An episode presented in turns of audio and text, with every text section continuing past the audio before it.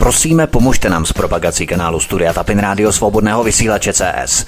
Pokud se vám tento nebo jiné pořady na tomto kanále líbí, klikněte na vaší obrazovce na tlačítko s nápisem Sdílet a vyberte sociální síť, na kterou pořád sdílíte. Jde o pouhých pár desítek sekund vašeho času. Děkujeme.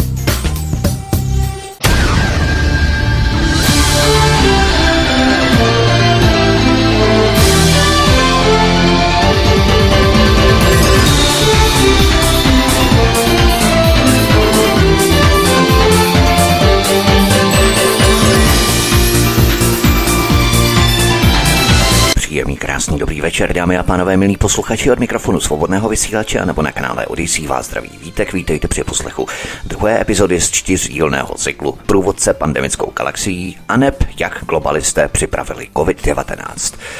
Stručně nejprve schrnu, o čem pojednával minulý první díl. Po úvodu jsem se vypravil ke kouzlení se statistikami, abychom pochopili, do jaké pasti nás mohou statistiky dostat, jak s námi mohou orat, manipulovat a na co bychom si měli dávat obzvláště největší pozor.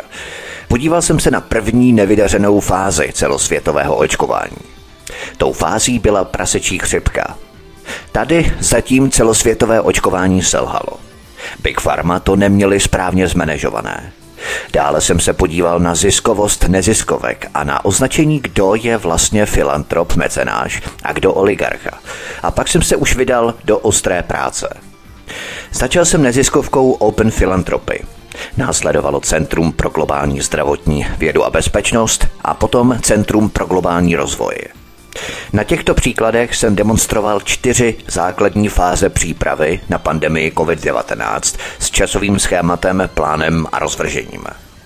Nevydařená vakcinace pracečí chřipky, to je první fáze, potom druhá fáze analýza chyb, třetí fáze simulovaná cvičení a pandemické hry, obrovské platby a potom čtvrtá fáze rozjezd covidu na ostro. A právě tomu se budu věnovat i další, druhý, třetí a čtvrtý díl. Pojďme tedy na první kapitolu této druhé epizody. Iniciativa pro jadernou hrozbu. Zakladatel CNN Ted Turner a senátor Sam Nema. Další nevládní organizací je Iniciativa pro jadernou hrozbu.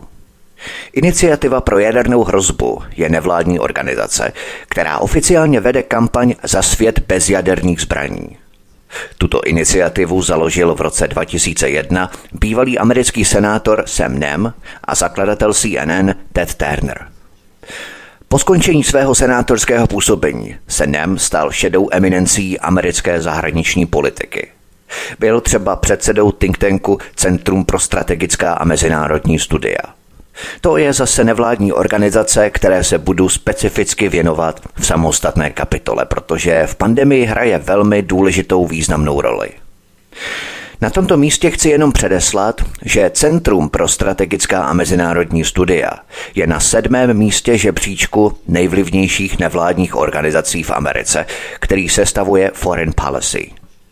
Takže jde o velmi mocnou a vlivnou nevládní organizaci.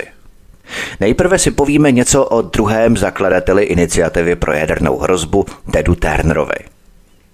Tento zakladatel CNN, Ted Turner, je mocným hráčem i v Americe.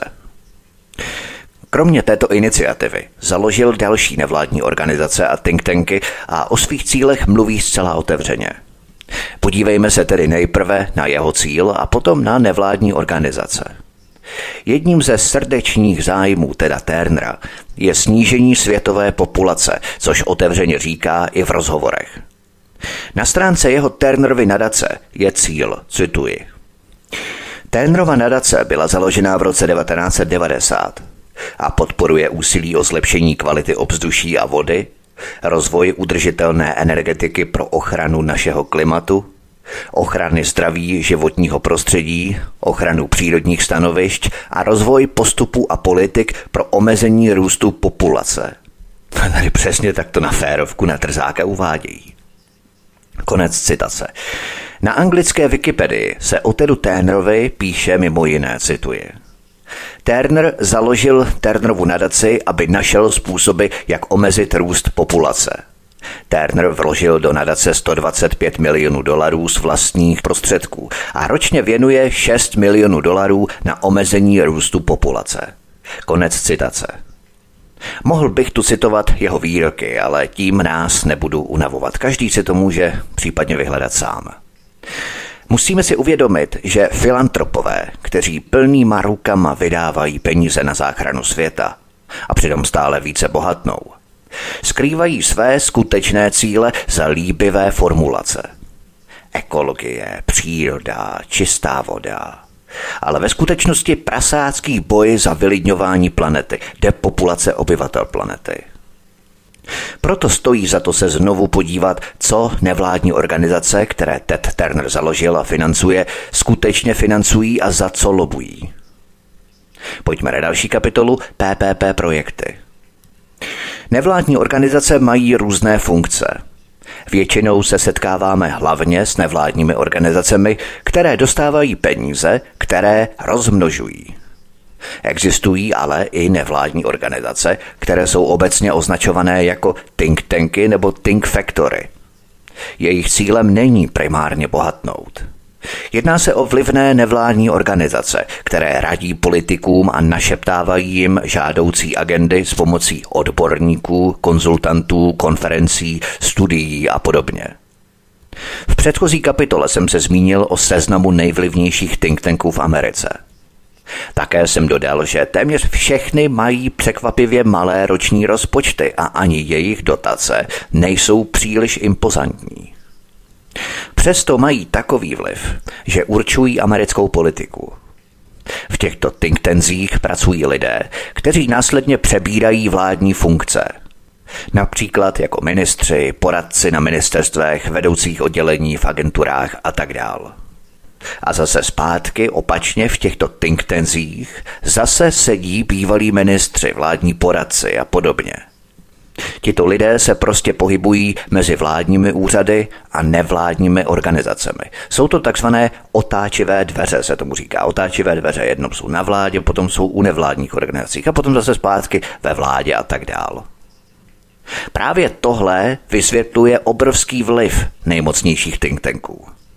Proto se nový miliardář, jako je Dustin Moskovic, pokud chce něčeho dosáhnout, nemůže vyhnout navazování kontaktů s lidmi z těchto think tanků nebo financování jejich projektů. Abychom to pochopili, musíme mít na paměti, že existují dva typy nevládních organizací. Jeden je nechutně bohatý, chce ještě více zbohatnout a získat moc. Ten druhý typ má skutečný klíč k moci – tato hranice ale není vytesaná do kamene. Existují přesahy, kdy se k vlivu časem dostává i nechutně bohatá vládní organizace. Například nadace Billa a Melindy Gatesových. I ona ovšem začala v malém a zpočátku financovala ty, kteří mají klíč k moci – Jakmile navíc Bill Gates dosáhl potřebného vlastního vlivu, založil vlastní, už mezinárodně aktivní nevládní organizace CEPy a GAVI. Ty přímo vykonávají moc. Jejich prostřednictvím Bill Gates dosadil své lidi do vlád a státních úřadů, ať už jako rozhodující činitele nebo jako nejdůležitější poradce těchto činitelů. Jediný rozdíl je v tom, že Bill Gates se neomezuje na Ameriku, ale dělá to cíleně mezinárodně, jak uvidíme na mnohých příkladech. Jde tedy o moc.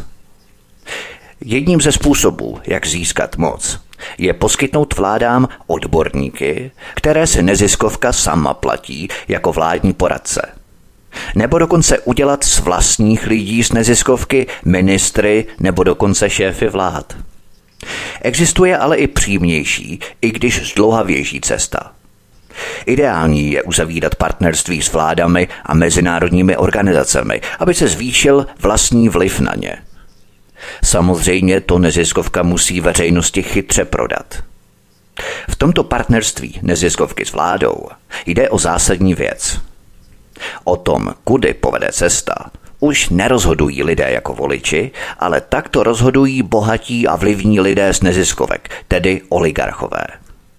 Aby to prezentovali v pozitivním světle, vytvářejí hezké termíny, jako je partnerství veřejného a soukromého sektoru, PPP. Zní to dobře, ale je to přesně to, co jsem popsal. Jde o zvýšení politického vlivu korporací a oligarchů, kteří korporace vlastní.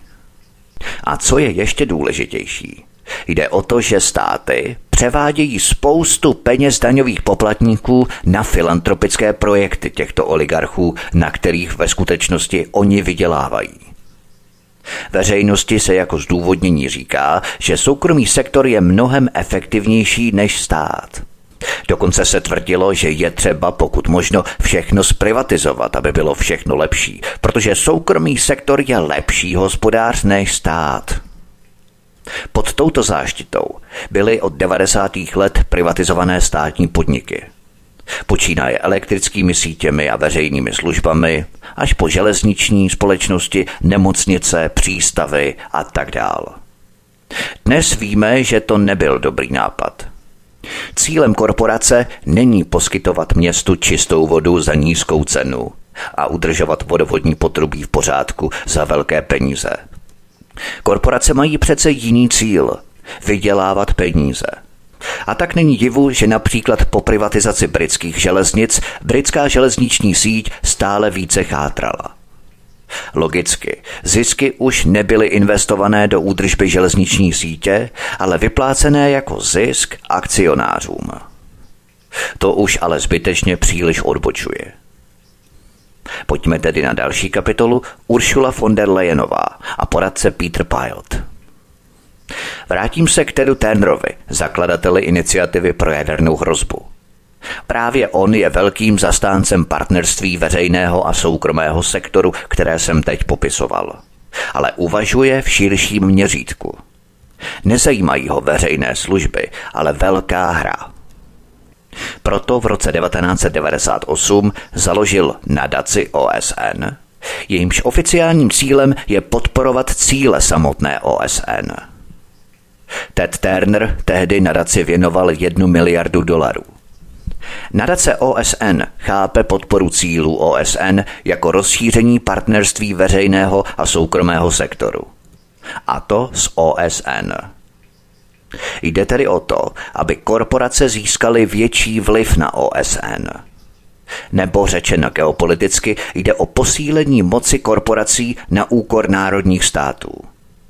Korporace chtějí určovat pravidla a nemusí se už řídit zákony národních států. Aby se tato eroze demokracie zamaskovala, Vymýšlejí se dobře znějící termíny jako partnerství veřejného a soukromého sektoru, které veřejnost uklidňují. Nadace OSN, která v tomto směru hraje hlavní roli, má mocné partnery, kteří jí v jejím ušlechtilém cíli podporují finančně i politicky.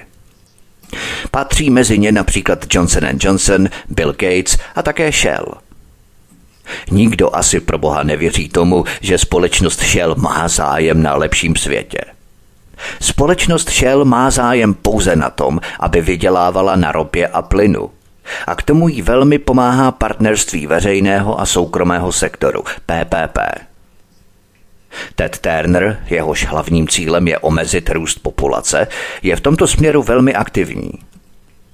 Na tomto místě musím znovu připomenout čtyři fáze pandemie, které jsem představil jako tezi na konci minulé kapitoly minulého dílu.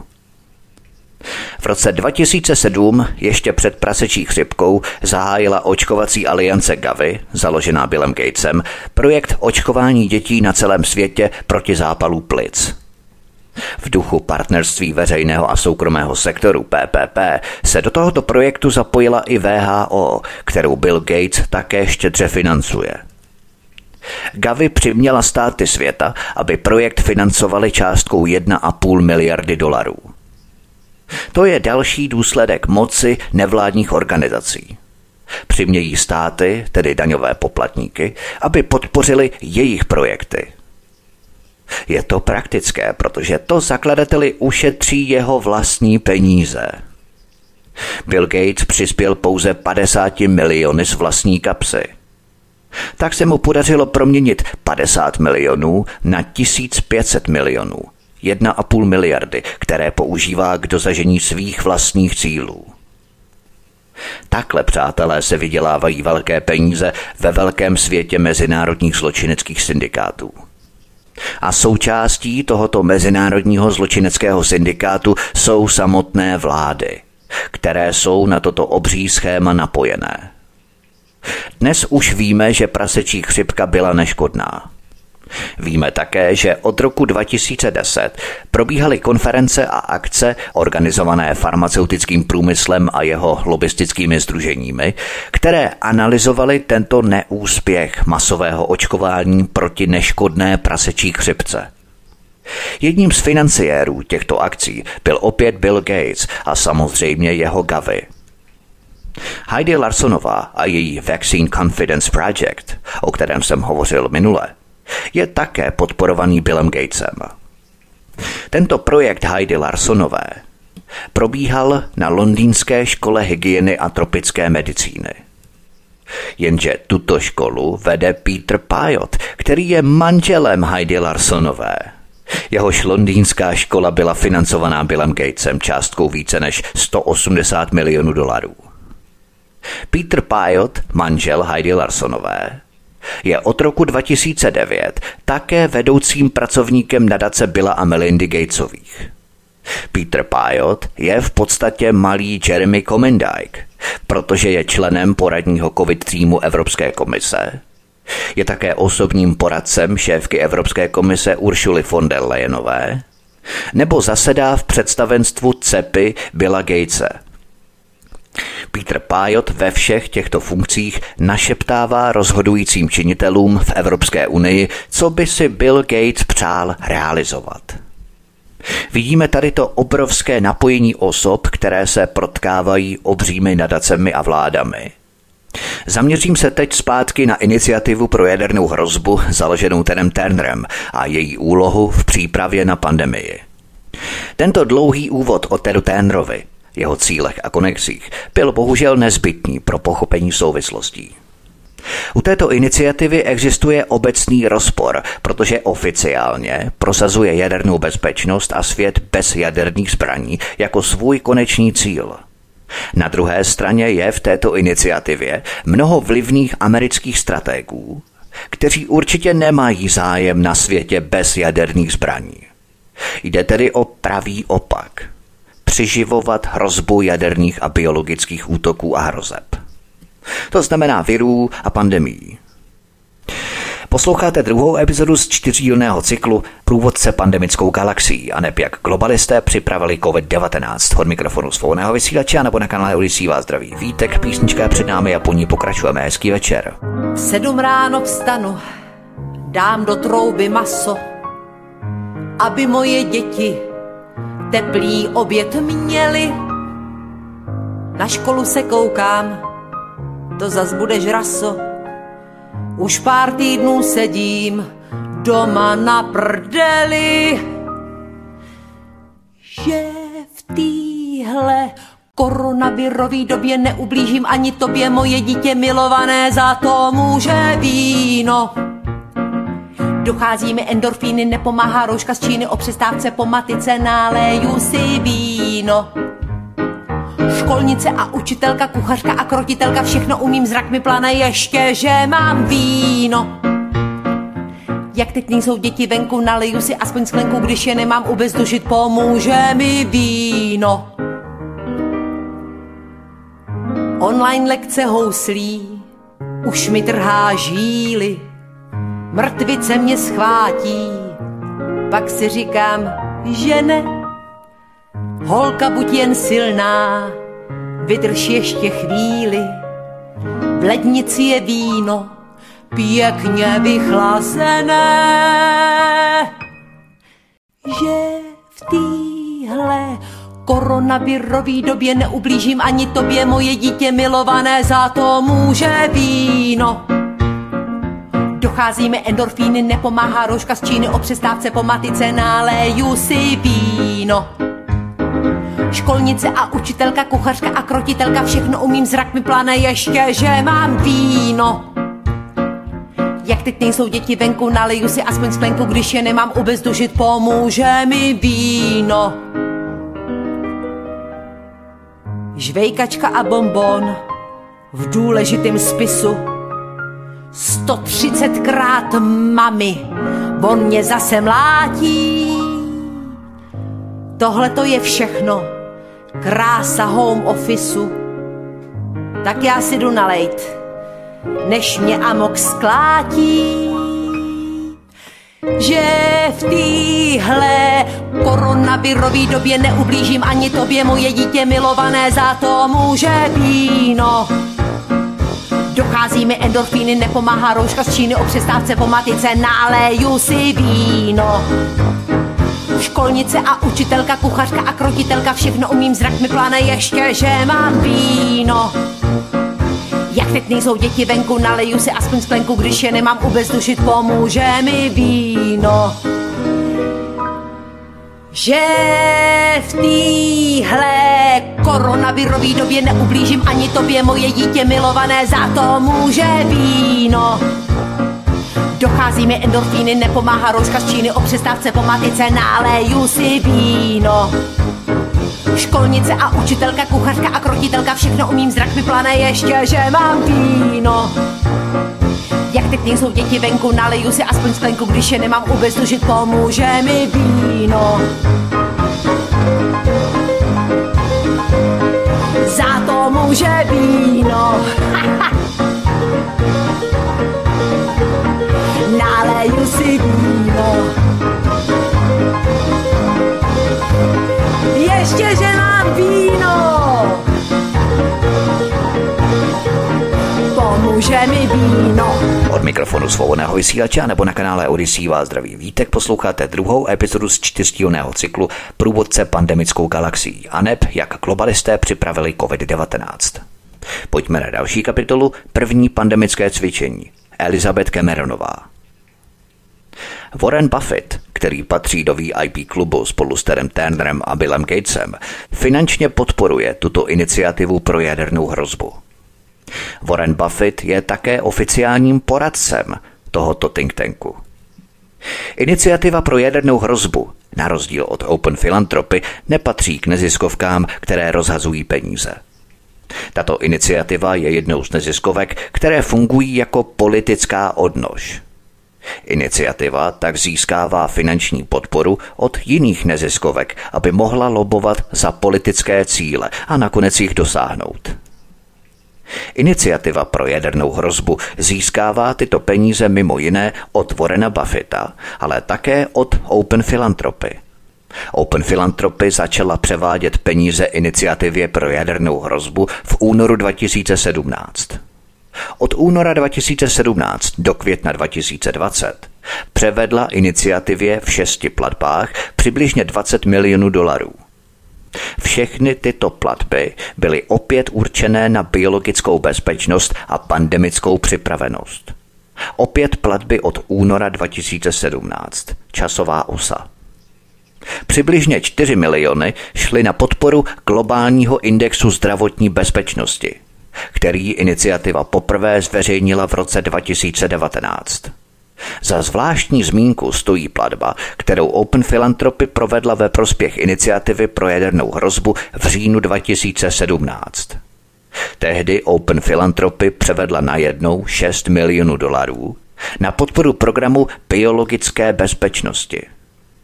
Jako zdůvodnění napsala, cituji, Náš vedoucí programu biologické bezpečnosti a připravenosti na pandemie Jajme Jasiv Považuje iniciativu za jednu z nejvlivnějších a nejefektivnějších organizací na světě, která se zabývá snižováním rizik plynoucích se zbraní hromadného ničení a má zvláštní důvěru v doktorku Elizabeth Cameronovou, která nedávno nastoupila do iniciativy, aby vedla její program biologické bezpečnosti. Konec citace. Musíme se tedy zákonitě ptát, kdo je Elizabeth Cameronová, ve kterou má Open Philanthropy tak velkou důvěru, že se chystala vysázet šest míčů. Elizabeth Cameronová má doktorát z lidské genetiky a molekulární biologie, který mimochodem získala na univerzitě Johnse Hopkinse. Potom udělala kariéru. Je členkou velmi vlivné rady pro zahraniční vztahy – a za prezidenta Baracka Obamy byla v Pentagonu zodpovědná za biologické zbraně. Když se Donald Trump stal prezidentem, odešla v roce 2017 do neziskovek a po Bidenově nástupu do funkce se opět vrátila do Pentagonu. Už dříve jsem uvedl, že od roku 2017 je vidět, jak se stále více plánovaly simulace a cvičení o tom, jak se vypořádat s pandemí. A právě jednou z těch, kdo aktivně organizovali tyto simulační hry a cvičení, byla Elizabeth Cameronová v rámci své práce v iniciativě pro jadernou hrozbu. Například 14. února 2019 vedla Elizabeth Cameronová takovou simulaci na Mnichovské bezpečnostní konferenci v Německu. Tato simulace zahrnovala školení vrcholných mezinárodních rozhodovacích orgánů, jak reagovat na biologické události. V této simulaci se rychle šířila fiktivní plicní choroba, která byla velmi nebezpečná. Následovalo uzavření hranic a další opatření k omezení nákazy. To byla vedle notoricky známé Event 201 další z řady simulací a cvičení pandemie těsně před jejím takzvaným vypuknutím. Jenomže to není všechno. Zločinci se vracejí na místo činu. Pamatujeme si, jak se v květnu 2022 začalo hovořit o pandemii opičích neštovic. Média začala znovu bubnovat na poplach, že se rozšiřuje smrtelná pandemie, tentokrát opičích neštovic. A teď si představme, že se konala bezpečnostní konference v březnu 2021 na tom též místě v německém Mnichově. Stejně jako v únoru 2019. A jaký byl účel této mnichovské bezpečnostní konference v březnu 2021? Simulace nákazy opičími neštovicemi, které způsobí více než 270 milionů úmrtí po celém světě. Opět další simulační cvičení. A rok po něm se obsah tohoto cvičení rozjel na ostro. To je mazec, panečku. Na tomto místě je důležité vědět, že VHO během epidemie prasečí chřipky v roce 2009 nedoporučovala uzavírání hranic a podobná opatření, protože je nepovažovala za účinná. To opatření jsem tu už citoval. Šlo tam o 14-denní inkubační dobu té prasečí chřipky. Stejná inkubační doba byla ale i u COVID-19 14 dnů. Ale přesto vlády najednou jako zběsilé začaly uzavírat hranice. Vlády se prostě striktně řídily pokyny ze simulačních cvičení, které byly organizované od roku 2017. Vzpomínáme si na začátek tohoto cyklu.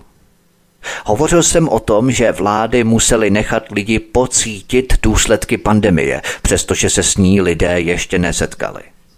Uzavření hranic, roušky, lockdowny, respirátory přesně splňovaly takový účel. Vyděsit lidi, aby strach prostupoval celou společností, vyvíjet nátlak. Lidé se řádně naklepou, vyděsí, vystraší a jsou pak poddajnější k ochotě se nechat očkovat ze strachu z nákazy. Nebo aby mohli ty hranice vůbec překročit. Není proto divu, že v simulačních cvičeních, kterých se účastnili vysoce postavení vládní činitelé a jejich poradci, byla právě taková opatření opakovaně doporučovaná. A když pak VHO v roce 2020 vyhlásila pandemii, všichni udělali přesně to samé jako v těch simulačních cvičeních. Jednou z těch, kdo to od roku 2017 aktivně připravovali v simulačních cvičeních a koncepcích, byla právě Elizabeth Cameronová. A ta se od roku 2021 dokonce vrátila na rozhodující pozici v americké vládě, aby sama realizovala to, co vypracovala dříve v iniciativě pro jadernou hrozbu za finanční podpory Open Philanthropy. Musíme se podívat ještě na jednu velmi zásadní skutečnost. Je pozoruhodné, že před pandemií Open Philanthropy a také ostatní neziskovky vypláceli miliony na přípravu na možnou pandemii. Ovšem, když pak přišla skutečná pandemie, z velké části přestali vyplácet platby na pandemii. Je to logické. Vždyť přece všechny tyto neziskovky, které se starají o naše blaho, by měly právě na počátku pandemie spustit velké platby na boj s pandemí, na kterou se tak důkladně připravili. Nebo ne? Samozřejmě, že ne. Protože, jak je vidět, žně pro ně začaly hned na začátku pandemie. Příprava se mnohonásobně vyplatila. Pojďme na další kapitolu John Kengasong z Kamerunu. Podívejme se tedy teď na další příklady této přípravy. Kromě Mezinárodní očkovací aliance Gavi založil Bill Gates také koalici pro inovace v oblasti připravenosti na pandemii CEPI. Mimochodem to bylo v roce 2016, potom co byla dokončená analýza chyb prasečí chřipky a probíhaly přípravy na úspěšnou pandemii. K projektu CEPy Billa Gatese, který spolupracuje s VHO, se vrátím později.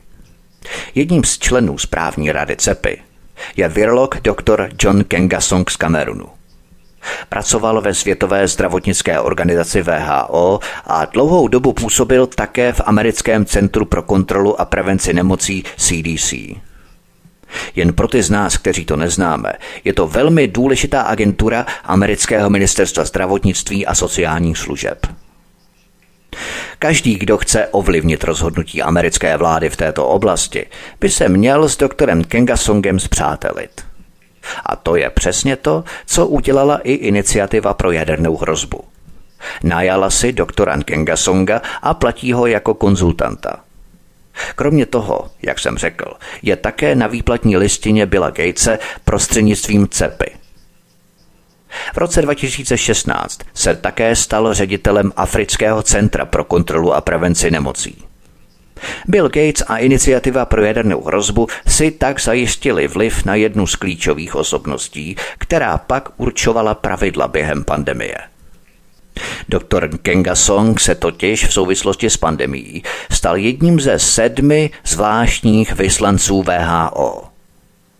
Poslání těchto vybraných zvláštních vyslanců VHO je, cituji, šířit pokyny VHO týkající se připravenosti a reakce na COVID-19, zapojit se do propagace na vysoké úrovni a politické angažovanosti – Poskytovat strategické poradenství v oblasti připravenosti, akce a reakce a odezvy na ohniska COVID-19 a tak dále.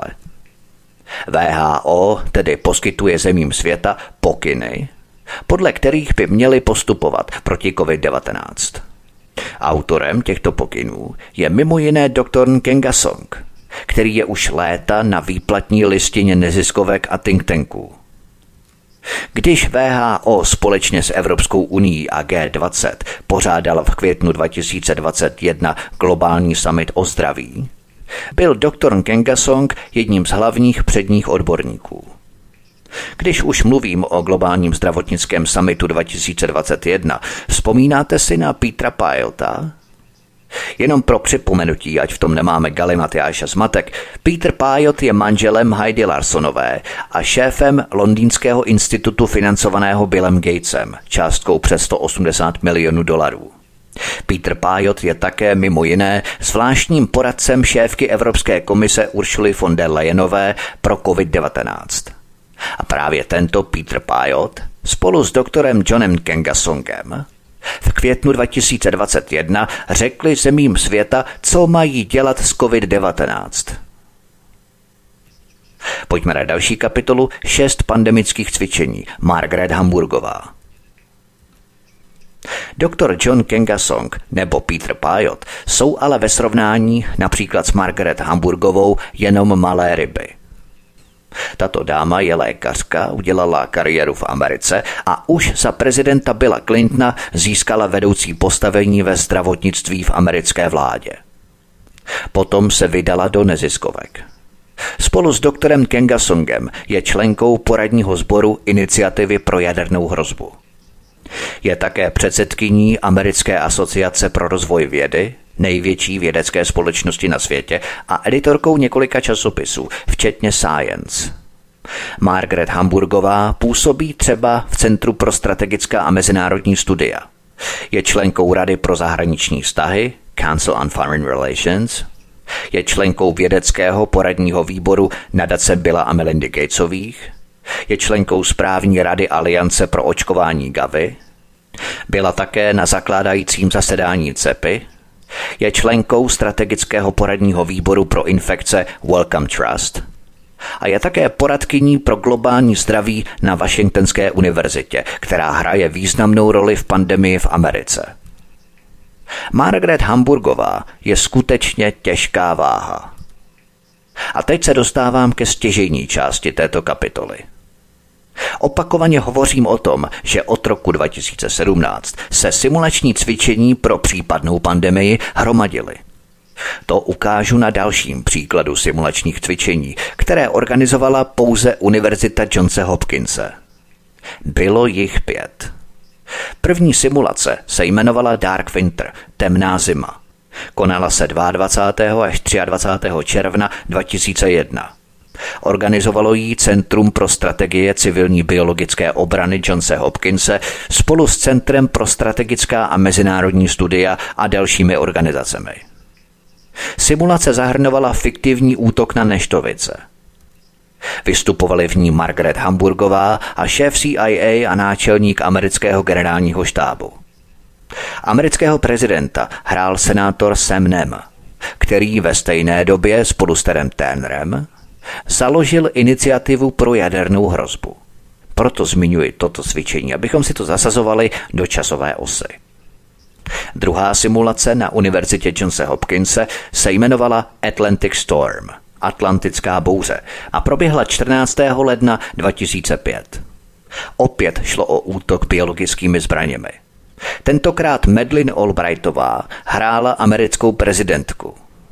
Simulace byla financovaná mimo jiné z prostředků iniciativy pro jadernou hrozbu. Po 12-leté přestávce se na univerzitě Johnse Hopkinse najednou taková simulace konala každý rok. V říjnu 2017 byla simulace nazvaná SPARS Pandemic 2025 až 2028. Každý, kdo si přečte průběh této simulace, si všimne nápadné podobnosti s pandemí COVID-19, zejména ve strategiích, jak povzbudit lidi k očkování, v projekci počtu úmrtí a v karanténních opatřeních. V květnu 2018 následovala simulaci Clade X, které se opět zúčastnila Margaret Hamburgová. Tentokrát bylo simulované respirační onemocnění způsobené laboratorním virem, které se rozšířilo po celém světě jako pandemie. Opět se praktikovaly zákazy cestování. V důsledku této simulace bylo oznámeno, že se musí urychlit výroba vakcín – Mnozí z nás jsme jistě slyšeli o páté simulaci, která se uskutečnila v říjnu 2019, jen dva měsíce předtím, než se COVID-19 poprvé objevil v Číně. Jmenovala se Event 201 a simulovala, jak virus SARS přeskočí z netopírů na lidi a způsobí celosvětovou pandemii. Dokonce se v ní hovořilo o cenzuře médií, která měla potlačit dezinformace o této nemoci, aby se lidé příliš nezdráhali nechat se očkovat. V podstatě jediný rozdíl oproti skutečné pandemii COVID-19 byl ten, že virus se v této simulaci nevyskytoval v Číně, ale v Brazílii. Tato simulace Event 201 byla uspořádaná ve spolupráci s nadací Billa a Melindy Gatesových a Světovým ekonomickým fórem. S některými účastníky se ještě v tomto cyklu setkáme, proto bych je rád krátce představil. Pojďme na další kapitolu, další postavy. Timothy Grant Evans působil ve VHO a byl také ředitelem Rockefellerovy nadace – Chris Elias je ředitelem programu globálního rozvoje v nadaci Billa a Melindy Gatesových a působil v řadě rad a výborů na univerzitách a v různých organizacích. Avril Hainsová byla právní poradkyní americké vlády za prezidentů George Bushe a Baracka Obamy. Mimo jiné se také zasloužila o to, že program mučení CIA vypadal právně čistě – za Obamy se zase zasloužila o to, že zabíjení americkými drony které zabíjely tisíce nevinných civilistů jako vedlejší škody, vypadalo právně legálně. Za Obamy se stala také zástupkyní šéfa CIA. Když se Donald Trump stal americkým prezidentem, dostala práci na Kolumbijské univerzitě a hrála roli v Event 201. Prezident Joe Biden ji po svém zvolení v listopadu 2020 jmenoval koordinátorkou zpravodajských služeb. Je také velmi zajímavé, že se Event 201 zúčastnil George Fugao. George Fugao je čínským virologem a imunologem. Především je generálním ředitelem Čínského centra pro kontrolu a prevenci nemocí CDC. Margaret Hamburgová byla v době konání Event 201 zaneprázdněná jinde. Koncem října se totiž zúčastnila akce Milkenova institutu nazvaného Univerzální vakcína proti chřipce s doktorem Anthony Faucim, hlavním poradcem americké vlády pro pandemii. Podotýkám konec října 2019 univerzální vakcína proti chřipce. Téměř opravdu měsíc a půl před začátkem covidu. Američtí vládní úředníci, včetně Anthony Fauciho, hovořili o potřebě hodit systém do povětří, aby se obešla regulační kontrola mRNA vakcín. Stalo se tak 29. října 2019, pouhé dva měsíce, necelé dva měsíce před objevením prvních pacientů s COVID-19 v Číně. Ještě jednou, dva měsíce před vypuknutím pandemie COVID-19, vládní úředníci odpovědní za regulační kontrolu léků a vakcín hovoří o obcházení této regulační kontroly.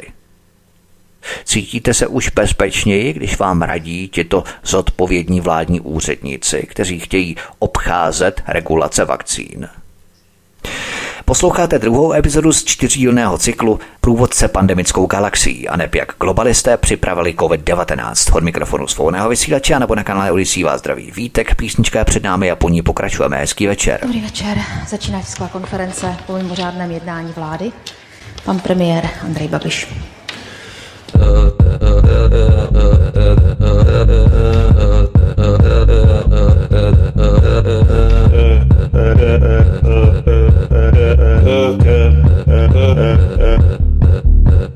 Dámy a pánové, chceme zabezpečit rodiny, nákup potravin, léku, včetně potřeb spolkiny.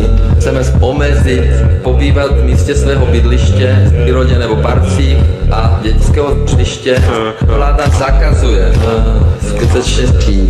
Vláda nařizuje a rodiče děti vím. Vláda znamená, dobré počiny de facto systém já, nech, já nechci strašit asi lidi, plašit, že bylo možná strašit. To musí začít volný pohled osob, aby k tomu nedošlo de facto. To prostě skutečně se podrobil karant. Uh,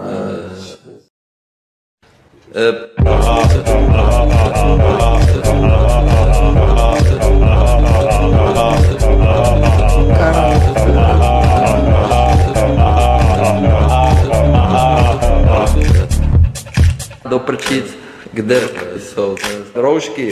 Prosíme všechny, pošlete nohouky. To je skutečné bez téhle debaty. Kdo to najčí, bylo by asi možná dobré říct všechno je tu boží nákaza je tady.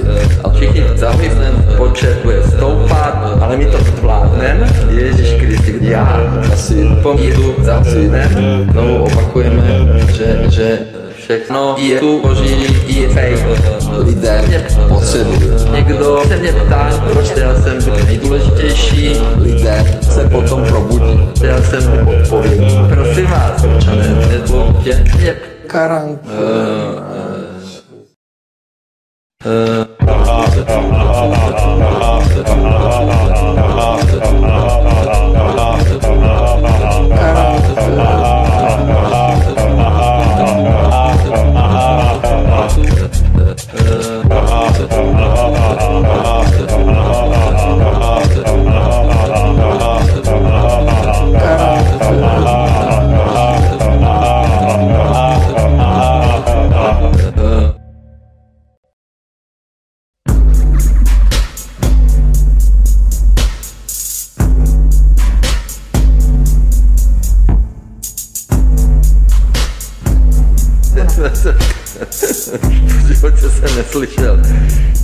Kriste, kdo to, kdo to stále vymýšlí tyto nesmysly? Já nechápu, proč v těchto chvílích vlastně někdo stále hledá nějaké nějaké fejky. Od mikrofonu svobodného vysílače nebo na kanále Odyssey vás zdraví vítek. Posloucháte druhou epizodu z čtyřdílného cyklu Průvodce pandemickou galaxií a neb, jak globalisté připravili COVID-19. Pojďme na další kapitolu. Centrum pro globální rozvoj po druhé. Během tohoto celého cyklu budu provádět průběžná schrnutí, které lze vyčíst z předkládaných údajů a dat. Je mně jasné, že na vás hrnu příliš mnoho údajů, informací, čísel a dat, proto je potřeba tato schrnutí provádět, abychom si vždycky ty věci ujasňovali a opakovali. Tedy stručně schrňme, že na jedné straně existují nevládní organizace, které zakládají bohatí lidé jako nadace nebo nadační fondy, aby legálně unikli zdanění svého majetku a dále bohatli. K tomu potřebují politický vliv, který si kupují prostřednictvím svých ušlechtilých programů financování tím, že platí těm, kdo jejich myšlenky politicky prosazují. Tito bohatí zakladatelé nadací jsou tedy z definice oligarchové. A na druhé straně existují nevládní organizace zvané think tanky, které zakládají vlivní lidé, aby spojili dohromady nitky a sítě přediva politického vlivu. Tyto think tanky pak dostávají peníze od nadací oligarchů, aby mohli vykonávat požadovaný politický vliv. Abych tuto zásadu demonstroval na praktických příkladech. Představil jsem nejprve Open Philanthropy a potom iniciativu pro jadernou hrozbu. V této a následujících kapitolách se budu věnovat dalším think tankům a později se vrátím k nadacím. Tímto způsobem uvidíme, jak jsou tyto sítě placené, aby dosáhly požadovaných politických rozhodnutí a potom uvidíme, jak se nadace díky tomu stávají bohatšími a mocnějšími. Pokud nám všechna ta jména lidí a organizací v předchozích kapitolách připadala ještě těžká, protože jsme o mnohých z nich pravděpodobně slyšeli poprvé, určitě nezoufejme. Postupem času to bude stále snažší a srozumitelnější, protože se s některými lidmi a organizacemi budeme setkávat znovu a znovu. To platí i pro Centrum pro globální rozvoj, se kterým jsme se už také setkali. Centrum pro globální rozvoj je think tank založený v roce 2001, který se podle vlastních informací zabývá především výzkumem účinnosti pomoci, vzděláváním, globalizací a globálního zdraví, jakož i dopadem obchodu a migrace na globální rozvoj. Centrum pro globální rozvoj na svých internetových stránkách zveřejňuje granty ve výši 100 tisíc dolarů a více, které obdržela. A už tam je jasné, kam jí zařadit. Centrum pro globální rozvoj je dnes hlavní součástí nadace Billa a Melindy Gatesových. Když se uvědomíme, že tato neziskovka patří mezi 15 nejvlivnějších think tanků v Americe, opět to ukazuje, jakou moc má Bill Gates. Nadace Billa a Melinda Gatesových a Centrum pro globální rozvoj jsou také úzce personálně propojené. Například doktorka Hannah Kettlerová která pracuje v Centru pro globální rozvoj jako ředitelka pro financování a partnerství v další neziskovce Centrum pro inovace a přístup k vakcínám, předtím pracovala 16 let v programu Global Health Foundation Billa a Melindy Gatesových. Mimochodem Centrum pro inovace a přístup k vakcínám je další neziskovka, která se zabývá celosvětovým zdravím. Častým účastníkem akcí Centra pro globální rozvoj je také už zmíněný Christopher Elias, šéf nadace Billa a Melindy Gatesových. Už jsem zmínil, že Open Philanthropy financuje Centrum pro globální rozvoj. A také už víme, že Bill Gates je dnes největším sponzorem Centra pro globální rozvoj. Centrum pro globální rozvoj je ale financovaná jinými subjekty, například fondem Welcome Trust, kterému se budu podrobněji věnovat později. Pojďme na další kapitolu Centrum pro strategická a mezinárodní studia.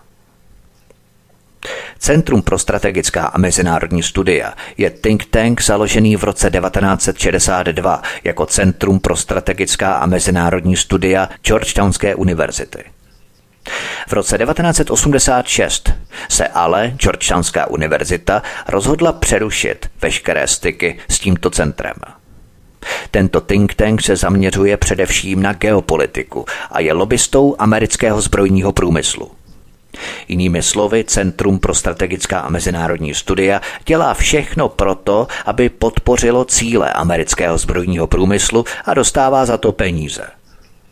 Vzhledem k tomu, že války jsou pro zbrojní průmysl obchodem s bombami, je tento think tank jako poradce americké vlády v oblasti zahraniční politiky zastáncem ozbrojených operací na místo diplomatických metod.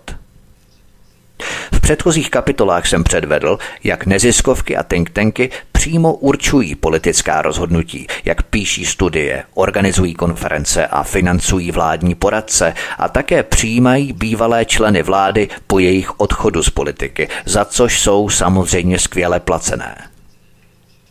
Média ovšem mají tendenci tyto věci tak nějak přehlížet, i když jsou zcela otevřené. Chtěl jsem jenom poznamenat, že média před těmito věcmi zavírají oči. Centrum pro strategická a mezinárodní studia je rozhodně think tank, který se primárně věnuje blahu amerického zbrojního průmyslu a je za to štědře placený. O to zajímavější je, že právě toto centrum hrálo ústřední roli v přípravě na možnou pandemii před COVID-19. Podívejme se nejprve na příklady lidí, kteří v tomto centru hrají určitou roli. Například vědci z tohoto centra. Vzpomínáme si na Rebeku Kecovou a Julie Fisherovou, jejíž práci tak štědře financovala Open Philanthropy. V roce 2013 například pracovali jako vědci na správě Centra pro strategická a mezinárodní studia, která měla stanovit globální zdravotní politiku Obamovy administrativy. Byl tu samozřejmě opět výrazně zmíněný boj proti malárii a obrovský finanční závazek nadace Byla a Melindy Gatesových v boji proti malárii. Významné je také samotné vedení tohoto Centra pro strategická a mezinárodní studia. Například americký senátor Sam Nem, který založil iniciativu pro jadernou hrozbu spolu s Terem Turnerem, je uvedený jako emeritní předseda. Jsou tu ovšem zastoupení i velmi vlivní geostrategové. Nejznámější z nich je Henry Kissinger nebo dnes již zesnulý Zbigněv Břežinský. Na seznamu je mnoho bývalých vlivných amerických politiků, kteří po skončení svého působení v politice získali dobře placené pozice v tomto centru, aby podporovali její projekty. Rozumějme americký zbrojní průmysl. Asi není přehnané si myslet, že aktivně také pomáhali i v době svého působení v politice, jinak by těžko dostali tato dobře placená místečka jako poděkování za podporu. Henry Kissinger a Sam Nem jsou také uvedení ve vysoce postaveném poradním sboru tohoto centra. Je třeba připomenout, že toto Centrum pro strategická a mezinárodní studia se ve své práci nezaměřuje na zdravotnictví nebo něco podobného, ale na geopolitiku a zájmy amerického zbrojního průmyslu. Takže prakticky u všeho, do čeho je toto centrum zapojené, se vždycky musíme ptát, jak by to mohlo být využité pro vojenské účely. To například vysvětluje, proč bylo toto centrum jedním z organizátorů simulačního cvičení Dark Winter v roce 2001, kdy byl simulovaný útok biologickými zbraněmi jako spouštěč pandemie. Vzpomínáme, zmínil jsem to v kapitole pandemických cvičení. Proč se toto centrum ryze vojenského charakteru angažuje v pandemických cvičeních? Je tu patrná vojenská složka v těchto projektech, armáda. Kromě Margaret Hamburgové je další zajímavou osobou v tomto centru jistý doktor Tom Inglesby. Tom Inglesby je ředitelem Centra zdravotní bezpečnosti Johna Hopkinse na Bloombergově škole veřejného zdraví. Mediální magnát Michael Bloomberg věnoval Centru zdravotní bezpečnosti Johna Hopkinse celkem přes 3 miliardy dolarů, zejména v roce 2016. I tento think tank s honosným názvem se zabývá především zdravím nás všech. Tom Inglisby byl jedním z organizátorů pandemické simulace Atlantic Storm v roce 2005, která simulovala pandemii vyvolanou biologickými zbraněmi. Pamatujeme si opět na kapitolu pandemická cvičení. Od roku 2018 je Tom Inglisby velmi aktivní. Byl jednou z ústředních postav pandemického simulačního cvičení Clade X, která simulovala pandemii způsobenou laboratorním virem a v červenci 2018 napsal příručku šest způsobů, jak se země mohou připravit na příští infekční pandemii. Náhoda. Rok a půl před vypuknutím pandemie. Další konferencí o pandemii byla konference Wilton Park, která se konala v listopadu 2018 a které se Tom Inglisby také zúčastnil ve vedoucí funkci. Tom Inglisby se samozřejmě zúčastnil i simulace Event 201. To znamená, že se Inglisby zúčastnil prakticky všech velkých pandemických simulací v posledních letech, tedy ještě předtím, než VHO vyhlásila COVID-19 za pandemii. Pojďme na další kapitolu Rockefellerova nadace poprvé. Rockefeller je určitě jedním z nejznámějších jmen na světě. O jeho majetku, nebo spíše o majetku klanu Rockefellerů, koluje nespočet fám. Jedno ovšem lze považovat za jisté. Oficiální odhady bohatství Rockefellerů jsou zcela jistě podhodnocené. Než se dostanu k vlastnímu tématu, musím to nejprve vysvětlit. John D. Rockefeller, zakladatel rodu Rockefellerů, Vybudoval v 19. století ropné impérium Standard Oil, které bylo na počátku 20. století prakticky ropným monopolem v Americe. To se ovšem stalo viditelně nepopulární. Rockefeller tak mohl libovolně manipulovat s cenou ropy a hromadit tak ještě více peněz a více moci. Proto byl na tehdejšího prezidentského kandidáta Theodora Roosevelta vyvíjený velký tlak veřejnosti – Roosevelt slíbil, že v případě svého zvolení proti monopolu zakročí. Ale i tehdy byla moc superboháčů v Americe obrovská a proto je třeba se pozorně podívat na následující historii. Nebudu tady zabíhat úplně do podrobností. Prakticky šlo o to, že 15. května 1911 nejvyšší soud Spojených států shledal, že společnost Standard Oil porušila Shermanův antimonopolní zákon – Nařídil proto rozdělení společnosti Standard Oil, na čež cena akcí výrazně klesla. Rockefeller předpokládal, že se cena zotaví a akcie své společnosti odkoupil zpět. To zjednodušeně znamená, že rozdělení Standard Oil bylo jen výkladní skříní pro hlupáky – protože jediné, co se stalo, bylo, že se monopol rozdělil na 34 menších společností, které ale Rockefeller stále vlastnil. Jeho monopol a tedy i moc pokračovali dál, jen byl od té doby lépe maskovaný. Konec konců Rockefeller nebyl nucený prodat části svých společností ani nebyly znárodněné. Z hlediska vlastnictví se prostě nic nezměnilo. Rockefeller byl dokonce několik let po rozdělení bohatší než kdykoliv předtím. Abychom pochopili, jak bohatý Rockefeller byl, podívejme se na článek z roku 2016, který vyšel v časopisu Business Insider, cituji. Když se na počátku 20. století rozpadla společnost Standard Oil, odešel tehdy 72-letý John D. Rockefeller do důchodu s majetkem v hodnotě asi 900 milionů dolarů. V dnešním přepočtu to znamenalo, že majetek tohoto ropného magnáta činil asi 300 miliard dolarů. Konec citace. To myslím, že bohatě stačí pro naší plastickou představu. Rockefeller je mnohem bohatší a mocnější než Bill Gates, Warren Buffett a George Soros dohromady. Prostřednictvím svých fondů a investic má Rockefeller dlouhodobě podíly v mnoha dalších společnostech a průmyslových odvětvích. Je nesmírně obtížné správně odhadnout majetek tohoto klanu, protože jsou skutečnými mistry v utajování svého bohatství tím, že ho vkládají do nesčetných nadací a následně investují prostřednictvím fondů. Toto téma by vydalo na samostatný pořad. to zmíněné rozdělení společnosti Standard Oil dalo vzniknout prakticky všem dnešním ropným společnostem v Americe. Společnost ExxonMobil byla v průběhu desetiletí sloučená s různých Rockefellerových dílčích společností.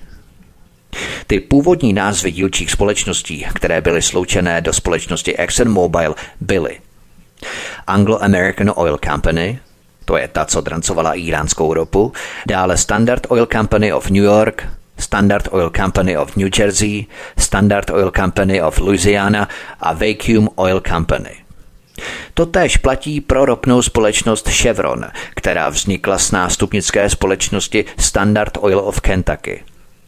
Rockefeller se nikdy nezbavil podílů v těchto dvou a všech ostatních nástupnických společností Standard Oil. Vlastnická struktura je jenom velmi chytře skrytá. Při zkoumání zjistíme, že 99,87% akcí společnosti ExxonMobil je v takzvaném free floatu, to znamená ve volném oběhu neznámých akcionářů. Zároveň se ale uvádí, že například čtyři ceřiné fondy skupiny Vanguard Group drží přibližně 21% akcí ExxonMobil a dva ceřiné fondy BlackRock drží téměř 5% akcí. Kromě toho jsou akcionáři společnosti ExxonMobil i různé další fondy. To též platí i pro Chevron. 99,98% akcí Chevronu je ve volném oběhu, zatímco BlackRock zároveň drží 5% a Vanguard Group 13% akcí. Tento princip platí pro všechny nástupnické společnosti Standard Oil. Proto se můžeme jen dohadovat, jak bohatý a tedy i mocný je dnes klan Rockefellerů. Tato nepřehlednost Rockefellerových financí mě velmi stěžovala práci. Pokud bychom chtěli plně pochopit Rockefellerovu roli v pandemii, museli bychom vzít v úvahu všechny jeho investiční fondy, think tanky a nadace. Proto se budu v této kapitole zaměřovat pouze na slavnou Rockefellerovu nadaci – Posloucháte druhou epizodu z čtyřdílného cyklu Průvodce pandemickou galaxií a neb jak globalisté připravili COVID-19. Od mikrofonu svobodného vysílače nebo na kanále Odisí vás zdraví Vítek, písnička před námi a po ní pokračujeme. Hezký večer. Vyrážím do obchodu, roušku dávám na hlavu, spěchám, proto riskuju, ať nepotkám koronu. Korona je zákeřná, všude na tě číhá, za městečkem, za rohem, policajt se dívá. Rouška, rouška, tam mě trhá ouška, kašlu, číkám, s koronou si týkám, hlava bolí, teplota mi stoupá, hygiena, na dveře teď bouchá, na koronavirus, koho by to napadlo, platí jen a pouze dezinfekční letadlo. Noste všichni roušky, chráníte tím sebe i ostatní. Už stojím před obchodem, jsem v řadě za sousedem, košík plním rychleji, však těstoviny nemají, mouku nám vyprodali, ve skladu už není, zeberu sousedovi, půjdu do vězení. Rouška, rouška, tam mě trhá ouška, kašlu, číkám, skoro si týkám, hlava bolí, teplota mi stoupá, hygiena, na dveře teď bouchá, na koronavirus, koho by to napadlo, platí jen a pouze dezinfekční letadlo. Nebojte, však ono to snad časem přejde. Nakupuji levněji, peníze docházejí, do práce už nechodím, teď s koronou marodím, vydržím to, uvidím, přece něco snesu, za pár měsíců zapařím, na maškarním plesu. Rouška, rouška, tam mě trhá oška, kašlu, číkám, s koronou si týkám, hlava bolí, teplota mi stoupá, hygiena, na dveře teď bouchá, na koronavirus, koho by to napadlo, platí jen a pouze dezinfekční letadlo.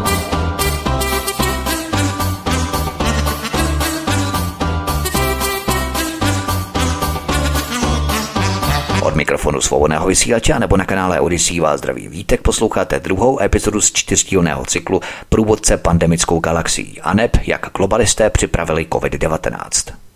Jedním z nejznámějších dokumentů v souvislosti s Rockefellerovou nadací a pandemií je tzv.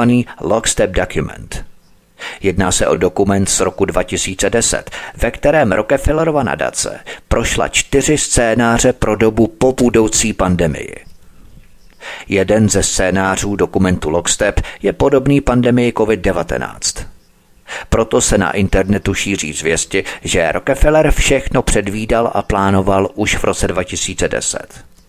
Osobně si nemyslím, že je to pravda, protože pokud by to skutečně plánoval, musel by být v tom dokumentu jediný scénář. Byly tam ale čtyři scénáře. Nicméně tento dokument Lockstep je zajímavý, protože pokud ho zařadíme do naší teze, že současná pandemie byla plánovaná, pak přesně zapadá. Po selhání hromadného očkování během prasečí chřipky následovala analýza selhání. Tomu by odpovídalo, že Rockefeller v roce 2010 přemýšlel o opatřeních, která je třeba přijmout v případě další pandemie. Podle mého názoru byl právě rok 2010 začátkem druhé fáze, tedy brainstormingu a analýzy chyb a z toho vyplývajících úvah, jak to v budoucnu dělat lépe. Tato fáze zahrnuje také prezentaci Heidi Larsonové, kterou jsem zmínil dříve v minulém díle. Heidi Larsonová už na základě analýzy chyb předložila návrhy budoucích opatření. A od roku 2016-2017 vidíme na nesčetných simulačních cvičeních, konferencích a programech financování, jak se na základě zjištění z druhé fáze analýzy chyb přechází k fázi třetí, tedy k realizaci a přípravě.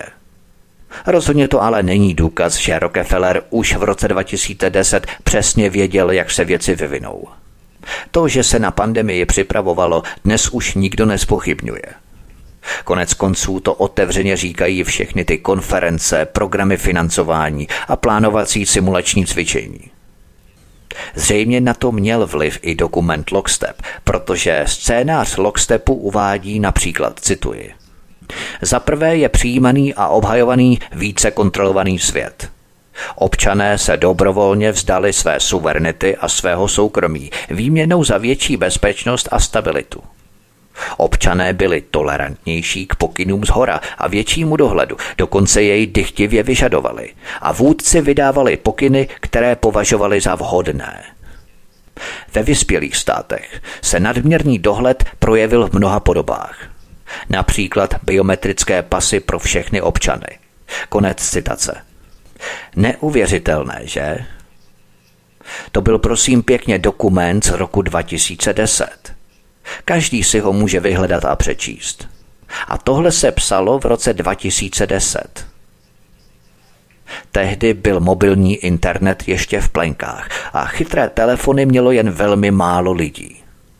A převeďme to teď do dnešní doby z biometrických průkazů se staly elektronické očkovací pasy a sledovací aplikace nebo dokonce projekt ID 2020, ke kterému se ještě dostanu.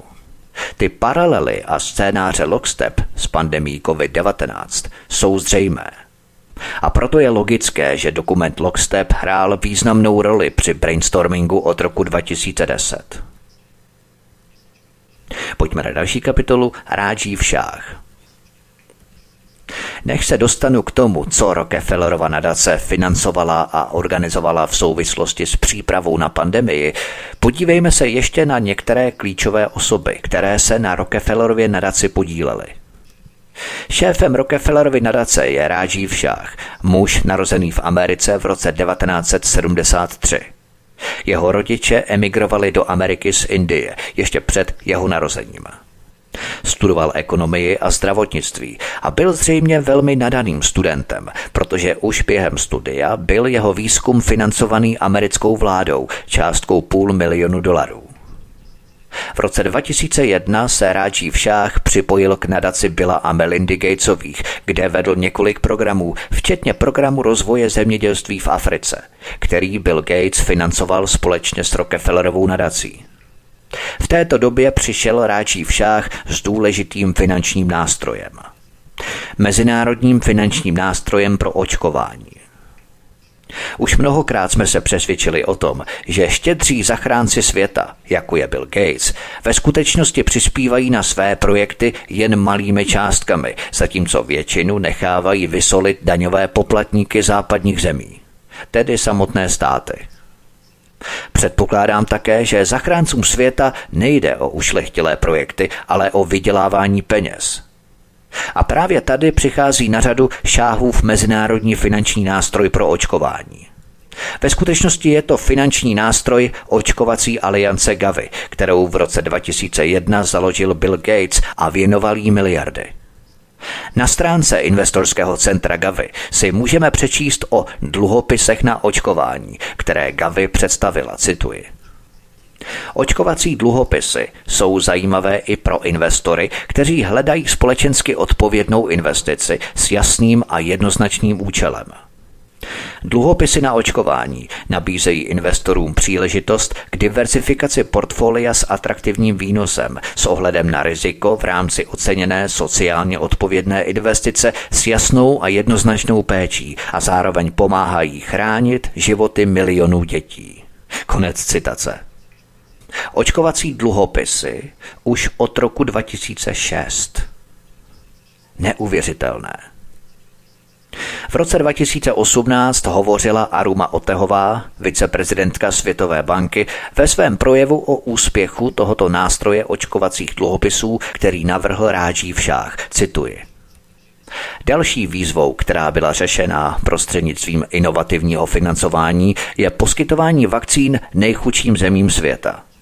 Za tímto účelem byl v roce 2006 zřízený Mezinárodní finanční nástroj pro očkování. Používá se k předfinancování vakcín prostřednictvím vydávání dluhopisů na vakcíny, které jsou podložené právně závaznými přísliby dárců. Mezinárodní finanční nástroj pro očkování obdržel 6,5 miliardy dolarů od dárců, které během 25 let vyplatí Austrálie, Francie, Itálie, Nizozemsko, Norsko, Jihoafrická republika, Španělsko, Švédsko a Velká Británie. Světová banka, která je zodpovědná za financování tohoto mezinárodního nástroje pro očkování, pomohla tomuto finančnímu nástroji získat na kapitálových trzích v uplynulém desetiletí více než 5,7 miliardy dolarů. Konec citace. To zní přece vznešeně, že? Podívejme se ale na to, co Aruma Otehová skutečně řekla. Řekla jasně – Gavi Billa Gatese dostává od výše uvedených států přísliby, že v budoucnu poukážou Gavi, této soukromé organizaci Gavi Billa Gatese, miliardy dolarů ze státních peněz. Aby měli investoři peníze okamžitě k dispozici, mohou si od Gavi koupit dluhopisy na očkovací látky, jejíž splacení, včetně úroků, nepřímo garantují státy, nikoli Bill Gates. Kdyby chtěl Bill Gates skutečně zachránit svět, mohl by přece sám utratit pro něj směšnou částku 6,5 miliard dolarů za vakcíny.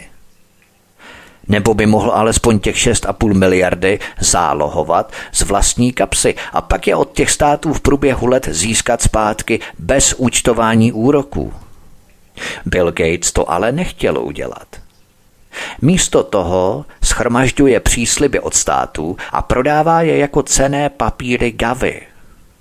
Garantované státem investorům, kteří pak získávají úroky z peněz na pomoc přislíbených státy. Ale to není všechno. Kromě toho Bill Gates také vydělává na penězích, které má Gavi k dispozici na nákup vakcín. Proč? Protože jeho nadace je akcionářem společností, které dodávají objednané vakcíny. Jednoduše řečeno, Gavi není charitativní organizace, která chce nezjištně zachránit svět prostřednictvím očkování za peníze Billa Gatese. Je to mimořádně sofistikovaný obchodní model, ve kterém Bill Gates vydělává peníze několika způsoby. Obchodní model Gavi který spočívá ve schromažďování co největšího množství vládních peněz s malým množstvím vlastních peněz. Tyto peníze se pak utrácejí za věci, na kterých nakonec vydělává sám ušlechtilý mecenáš. To Rádží však dovedl úplně k dokonalosti vytvoření mezinárodního finančního nástroje pro očkování. Vzpomínáme si, jak jsem hovořil o partnerství veřejného a soukromého sektoru. Přesně tak to je myšleno. Miliardář vloží trochu peněz, státy pak k tomu vloží mnohonásobně více peněz. A tyto peníze jsou pak utracené ve smyslu ušlechtilého miliardáře na podporu jeho politických nebo obchodních zájmů. Dalším velmi důležitým pojmem v této souvislosti jsou cíle udržitelného rozvoje. S těmito cíly udržitelného rozvoje OSN v souvislosti s přípravou na pandemii se setkáváme stále. Tyto cíle udržitelného rozvoje zmiňuji jen proto, že se s nimi neustále setkáváme – Například projev viceprezidentky Světové banky Arumy Otehové, který jsem citoval, se také týkal cílů udržitelného rozvoje, ačkoliv se o mezinárodním finančním nástroji pro očkování zmiňovala jen okrajově. Vraťme se ale ke kariéře Ráji Fašáha. Ráji Šáh se stal v roce 2009 šéfem proslulé americké agentury pro mezinárodní rozvoj USAID. My už víme, že tato agentura je parním válcem, který dobývá svět pro americké korporace. Rážív Šách reformoval USAID a opět zvýšil vliv podnikatelské komunity na USAID. Rážív Šách také mimochodem prošel programem Young Global Leaders Světového ekonomického fóra Klause Schwaba, podobně třeba jako český Karel Janeček a další. V roce 2017 byl Ráží Všách zvolený prezidentem Rockefellerovy nadace. To znamená, že je zastoupený také v mnoha velmi vlivných tintenzích, například v trilaterální komisi založené Davidem Rockefellerem v Radě pro mezinárodní vztahy nebo v Atlantické radě Atlantic Council, kde je uvedený jako ředitel. Tim Evans – Další velmi zajímavou osobou spojenou s Rockefellerovou nadací je Tim Evans. Je to pozoruhodný člověk. Muž, který tahá za nitky v zákulisí, ale nemá ani heslo na Wikipedii. Od roku 2015 je Tim Evans ředitelem pro zdraví výživu a obyvatelstvo ve Světové bance. Dříve působil mimo jiné v Rockefellerově nadaci – Světová banka o něm píše, že se vyznamenal rozvojem inovativních partnerství, včetně Gavy a dalších organizací. Tim Evans se od roku 2017 aktivně podílel na přípravě pandemie. Pracoval například na dokumentu Světové banky s názvem, nebudu to číst v angličtině, rovnou uvedu překlad, od paniky a zanedbávání k investicím do zdravotní bezpečnosti – financování pandemické připravenosti na národní úrovni. Tento dokument Světové banky byl zveřejněný už v prosinci 2017.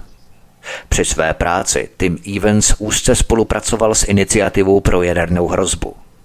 Například na konci června 2018 uspořádala tato iniciativa pro jadernou hrozbu pozoruhodnou akci.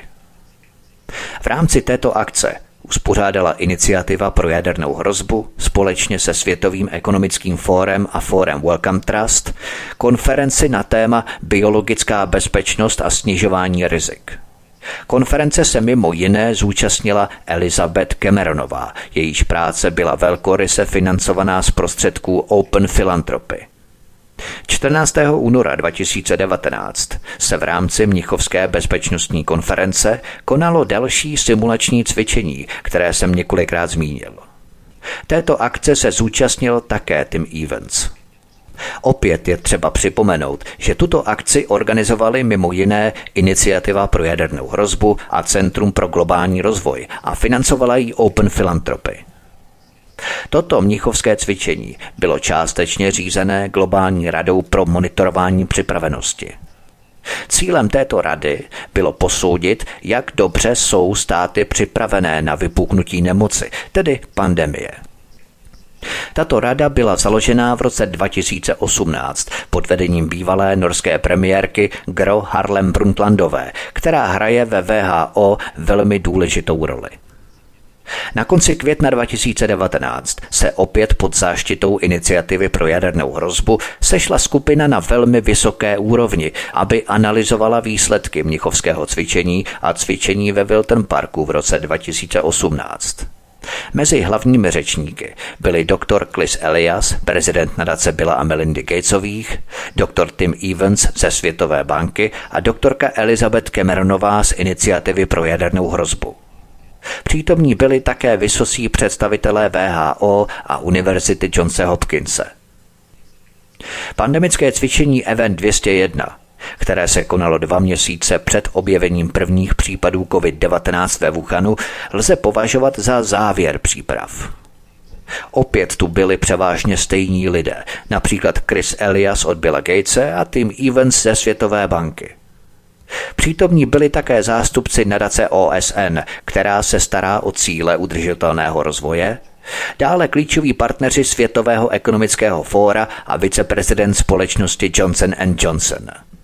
Nechyběli ani zástupci společností, jako je Lufthansa a další. To je všechno k tomuto druhému dílu průvodce pandemickou galaxií, co uslyšíte v dalším třetím díle – Budu pokračovat po druhé Rockefellerovou nadací, kterou jsem musel rozdělit na dvě části, abychom v tom měli pořádek a postupoval jsem podle určitého schématu a struktury. Pak se podívám na Welcome Trust, který pro většinu z nás není tak známý, ale patří k nejbohatším fondům na světě. Důležité budou také klíčové osoby kolem tohoto fondu, přičemž vybírám samozřejmě jen ty nejdůležitější z nejdůležitějších, abych na vás nehrnul a nechrlil více dat, údajů a informací, než je potřeba, než je nezbytně nutné. Podívám se také potom stručně na Google a jeho těsné vazby s Pentagonem a s pravodajskými službami v Americe.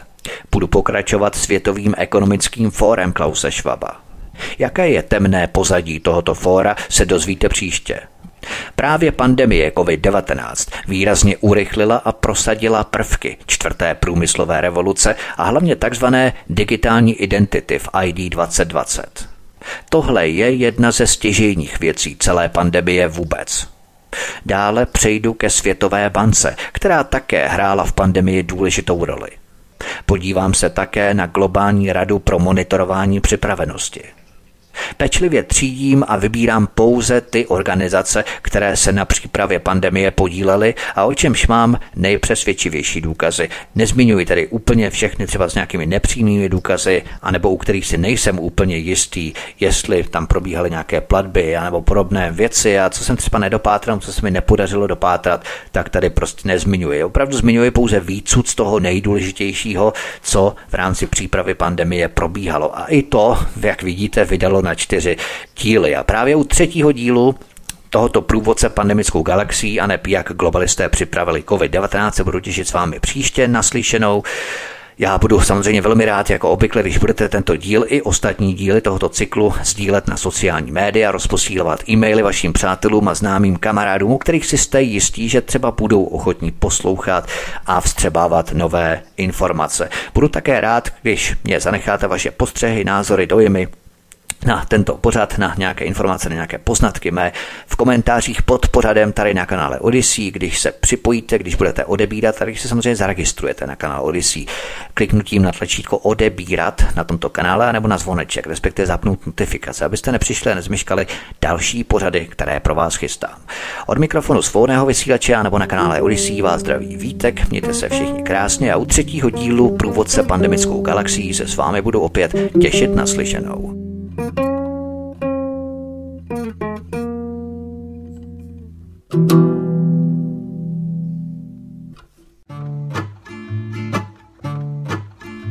jsem mobil, nemám mobil. Včera mi ho sebrali, protože jsem zlobil. A nechtěl jsem s mámou na procházku jít, páč bych něco chyt. Do prdele práce všimnul jsem si, když včerejší čaj piju. Axelor plave břichem vzhůru v akváriu. Spláchli jsme s ní do záchoda a i tatarku. Měl to jak v akvaparku.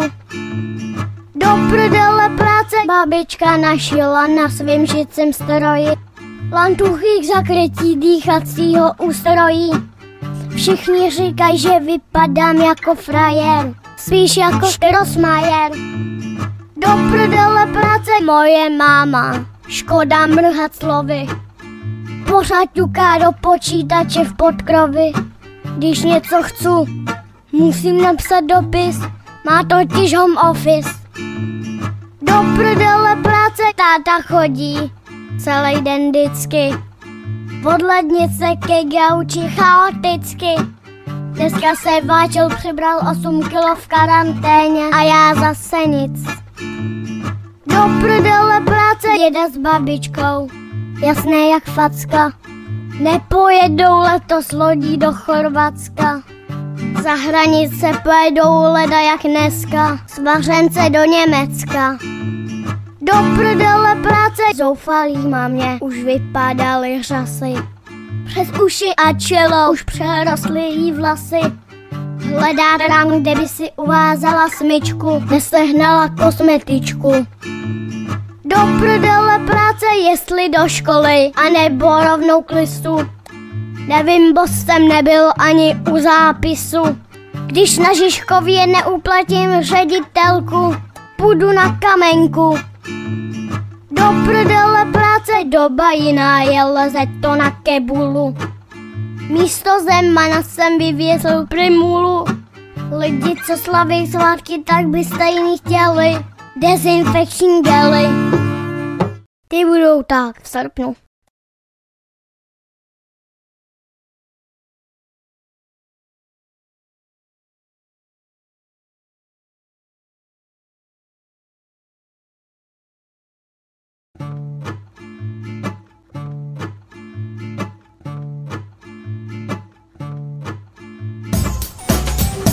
Prosíme, pomožte nám s propagací kanálu Studia Tapin Rádio Svobodného vysílače CS. Pokud se vám tento nebo jiné pořady na tomto kanále líbí, klikněte na vaší obrazovce na tlačítko s nápisem Sdílet a vyberte sociální síť, na kterou pořád sdílíte. Jde o pouhých pár desítek sekund vašeho času. Děkujeme.